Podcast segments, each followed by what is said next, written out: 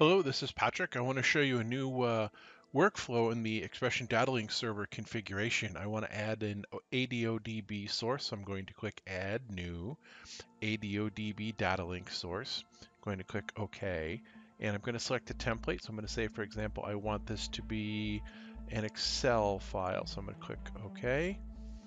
And you'll notice now there's a new button here that says Select Excel File. So I'm going to click on that. I'm going to open it up and I'm going to double click on it.